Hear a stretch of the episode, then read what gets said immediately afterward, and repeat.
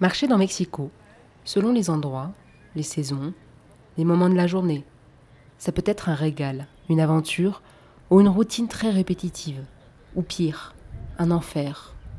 Un enfer à certains endroits hostiles, à l'approche des grands axes routiers notamment. Et pourtant, dans ces endroits que l'on préférerait ne pas voir, mais dont il est difficile d'échapper, sur un échangeur par exemple, on trouvera encore des personnes à pied. En premier lieu, les vendeurs ambulants, au feu rouge ou dans une circulation dense, qui proposent mouchoirs, parfums pour voitures, fleurs, ou se mettent dans l'espoir de quelques piécettes à nettoyer le pare-brise des conducteurs, de 4x4 immenses derniers cris ou de vieux bolides à l'essence frelatée. Il y a un endroit en particulier où je me suis perdue, à plusieurs reprises d'ailleurs. C'est entre deux sections de l'immense parc de Chapultepec. C'est comme si le poumon gauche et le poumon droit de Mexico étaient séparés par un torrent de voitures canalisées dans plusieurs autoroutes, dont à étages. Pour relier à pied Polanco et Tacubaya, deux quartiers éloignés d'à peine 3 km, Google Maps oriente le piéton tout droit dans ce boulot. L'éviter serait faire un sacré détour de quelques kilomètres, et l'aventure en vaut la peine. Le must est de se mettre sur l'une des passerelles piétonnes enjambant les différents viaducs, passage qui offre une vue en coupe imprenable de la dizaine de voies, dessus, dessous, à gauche, à droite, de part et d'autre. Une autre expérience à couper le souffle, presque littéralement, est d'y emprunter la piste cyclable. Car oui, ils y ont pensé. Ils ont même dédié une passerelle réservée aux cyclistes. Il manque juste les masques FFP 3, 4, 5, 10 qui devraient, je pense, être obligatoires.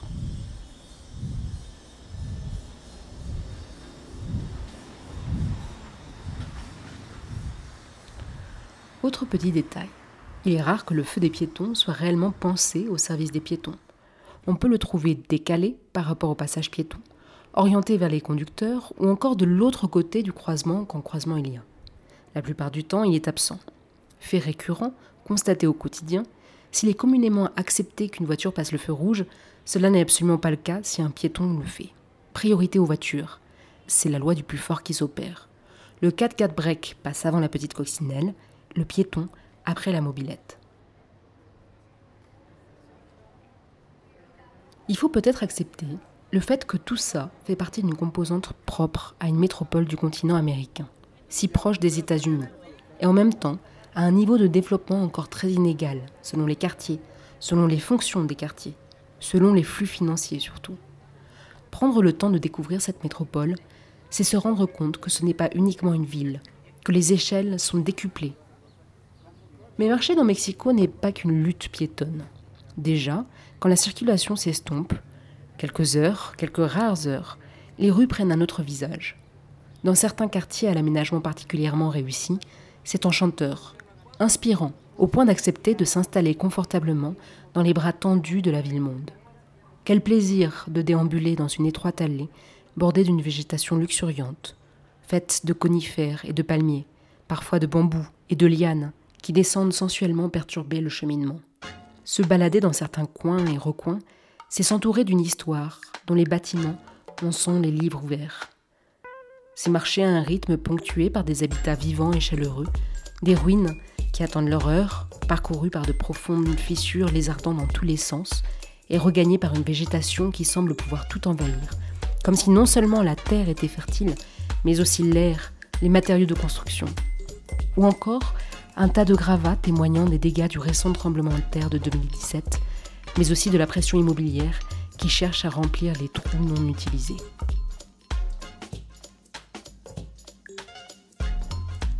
L'air devient parfois lourd, les odeurs se saturent, à la limite de la pestilence, dans le centre historique tout particulièrement.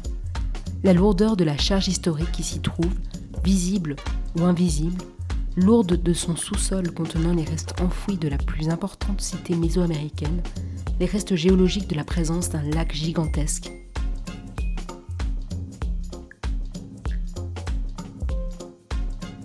La sensation du soleil sur la peau, qui peut être brûlant ou très doux les quelques jours d'hiver, les pluies diluviennes, le sol qui semble frémir de temps à autre.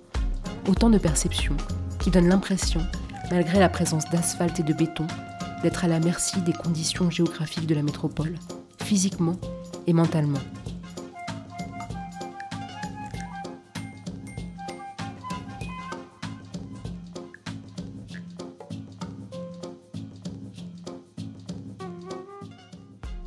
La Ciudad de México est l'une des 32 entités fédératives composant les États-Unis du Mexique. Pour autant, ce n'est ni un État ni une ville, c'est l'entité capitale du Mexique après avoir longtemps été Distrito Federal. La Ciudad de México est elle-même divisée en 16 entités, dont le vocabulaire varie. Délégations ou mairies, alcadías, qui sont l'équivalent administratif des communes ou municipios du reste du Mexique. Si son statut est particulier, son périmètre l'est tout autant, dans la mesure où il fait débat, comme pour de nombreuses capitales mondiales. Ainsi, on distingue différents périmètres. Celui de la Ciudad de México, une superficie de 1495 km, est peuplé de pas loin de 9 millions d'habitants. La réalité de l'étalement urbain qui s'est produit lors des dernières décennies de croissance fulgurante de la capitale a poussé à définir un autre périmètre, englobant les zones qui se sont trop rapidement peuplées avec l'exode rural. Ce périmètre, c'est la Zona Metropolitana del Valle de México, la ZMVM, d'une superficie de 7954 km et peuplée de plus de 20 millions d'habitants.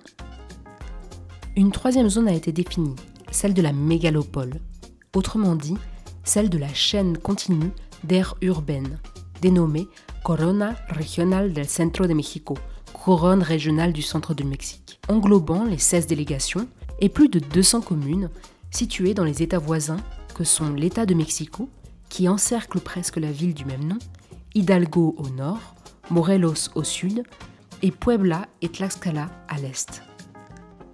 Parmi ces communes, d'importants centres urbains, comme Tula, Pachuca et Tulancingo au nord, Toluca et Santiago Tianguistango à l'ouest, Cuernavaca et Cuautla au sud, et Puebla et Tlaxcala à l'ouest. Ce vaste ensemble regroupe une population située autour des 30 millions d'habitants. À titre de comparaison, la Ciudad de México fait 14 fois la taille de Paris, et elle est plus de 4 fois plus peuplée. La région parisienne fait une fois et demie la taille de la ZMVM, la Zona Metropolitana del Valle de México. Bien sûr, il est difficile d'égaler Paris, qui est près de 4 fois plus dense que Mexico. Et 23 000 habitants par kilomètre carré en moyenne pour le premier et 6 000 habitants par kilomètre carré en moyenne pour le second. En revanche, la ZMVM est deux fois et demi plus dense que la région parisienne.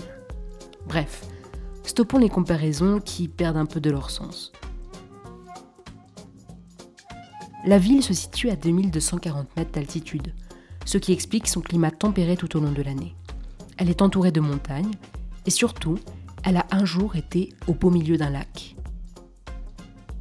On connaît les villes parcourues par des fleuves, les villages flottants dans des lagunes d'eau douce ou d'eau salée, les Venise où l'eau s'invite dans les rues au pied des bâtiments pittoresques. À l'image de Venise, bien sûr, en Italie, construite dans une lagune de la mer Adriatique, c'est un ensemble de 120 îles et de 170 canaux. Il y a aussi la Venise russe, Saint-Pétersbourg, bâtie sur les canaux de la Neva, au fond du golfe de la Finlande, dans la mer Baltique. Il y a la Venise hollandaise, Amsterdam et ses canaux. Il y a la Venise belge, Bruges, la Venise allemande, Hambourg, suédoise, Stockholm. Il y a la Venise du Brésil, Recife, la Venise d'Asie, Bangkok, avec ses marchés flottants et temples au bord de l'eau, la Venise chinoise, Suzhou et ses 50 jardins aménagés.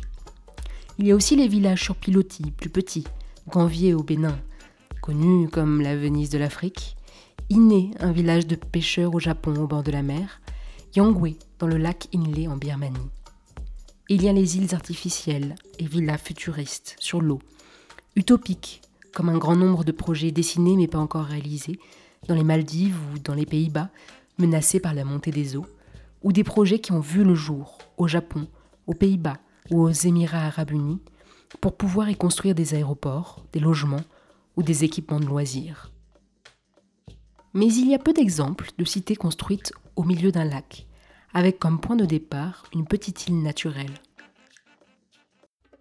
Tout ça pour dire que Mexico a été surnommé par Hernán Cortés au moment de sa découverte dans une lettre adressée à Charles Quint, la plus belle ville du monde, une nouvelle Venise. Pourtant, aujourd'hui, rien ne l'indique. Il n'y a pas d'eau manifestement présente ou s'écoulant dans la ville, en tout cas pas en surface et pas dans les quartiers centraux. La ville a bel et bien été bâtie au cœur d'un lac, par des descendants d'Aztèques, les Mexicas, qui ont développé leurs activités autour de ce lac, en s'y accommodant, tant bien que mal, en vivant avec lui, grâce à lui et malgré lui. Par la suite, pendant des siècles, les habitants de Tenochtitlan, puis de Mexico, capitale de la Nouvelle-Espagne, puis de Mexico, capitale mexicaine, ont cherché, puis finalement réussi, à maîtriser, puis à assécher le lac pour se débarrasser des nombreuses crues et inondations qui survenaient fréquemment lors des saisons pluvieuses. C'est ainsi que désormais, il faut aller chercher l'eau à des centaines de kilomètres dans les plaines plus basses que Mexico, de l'autre côté des chaînes montagneuses qui l'entourent, ou alors dans les nappes souterraines bientôt asséchées. C'est de ce paradoxe que nous allons parler plus en détail dans la suite de cette série. Plus généralement, nous poserons la question suivante. Alors que l'on se trouve au sein d'une géographie particulièrement marquée et ciselée par les forces de la nature, elle n'est pourtant pas vraiment perceptible au cœur de la ville de Mexico. Pourquoi?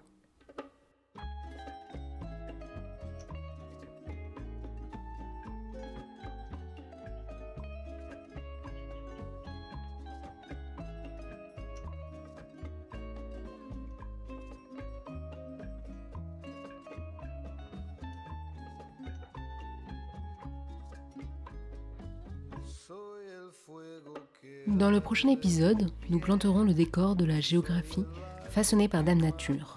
Nous décrirons un altiplano entouré d'une ceinture de montagnes et de volcans, et autrefois occupé par plusieurs grands lacs. Plus tard encore, nous parlerons de l'implantation humaine dans cette région et du remplacement progressif de la géographie naturelle par une géographie humaine et urbaine qui n'a eu de cesse d'assécher la vallée. Nous évoquerons alors le nouvel équilibre de l'homme dans une métropole et les conséquences sur l'eau qu'il boit et qu'il rejette, sur l'air qu'il respire, sur la terre qui le supporte et qui le menace. Nous poserons la question utopique, mais légitime, d'un éventuel retour en arrière, rendre à Mexico son caractère jadis aquatique.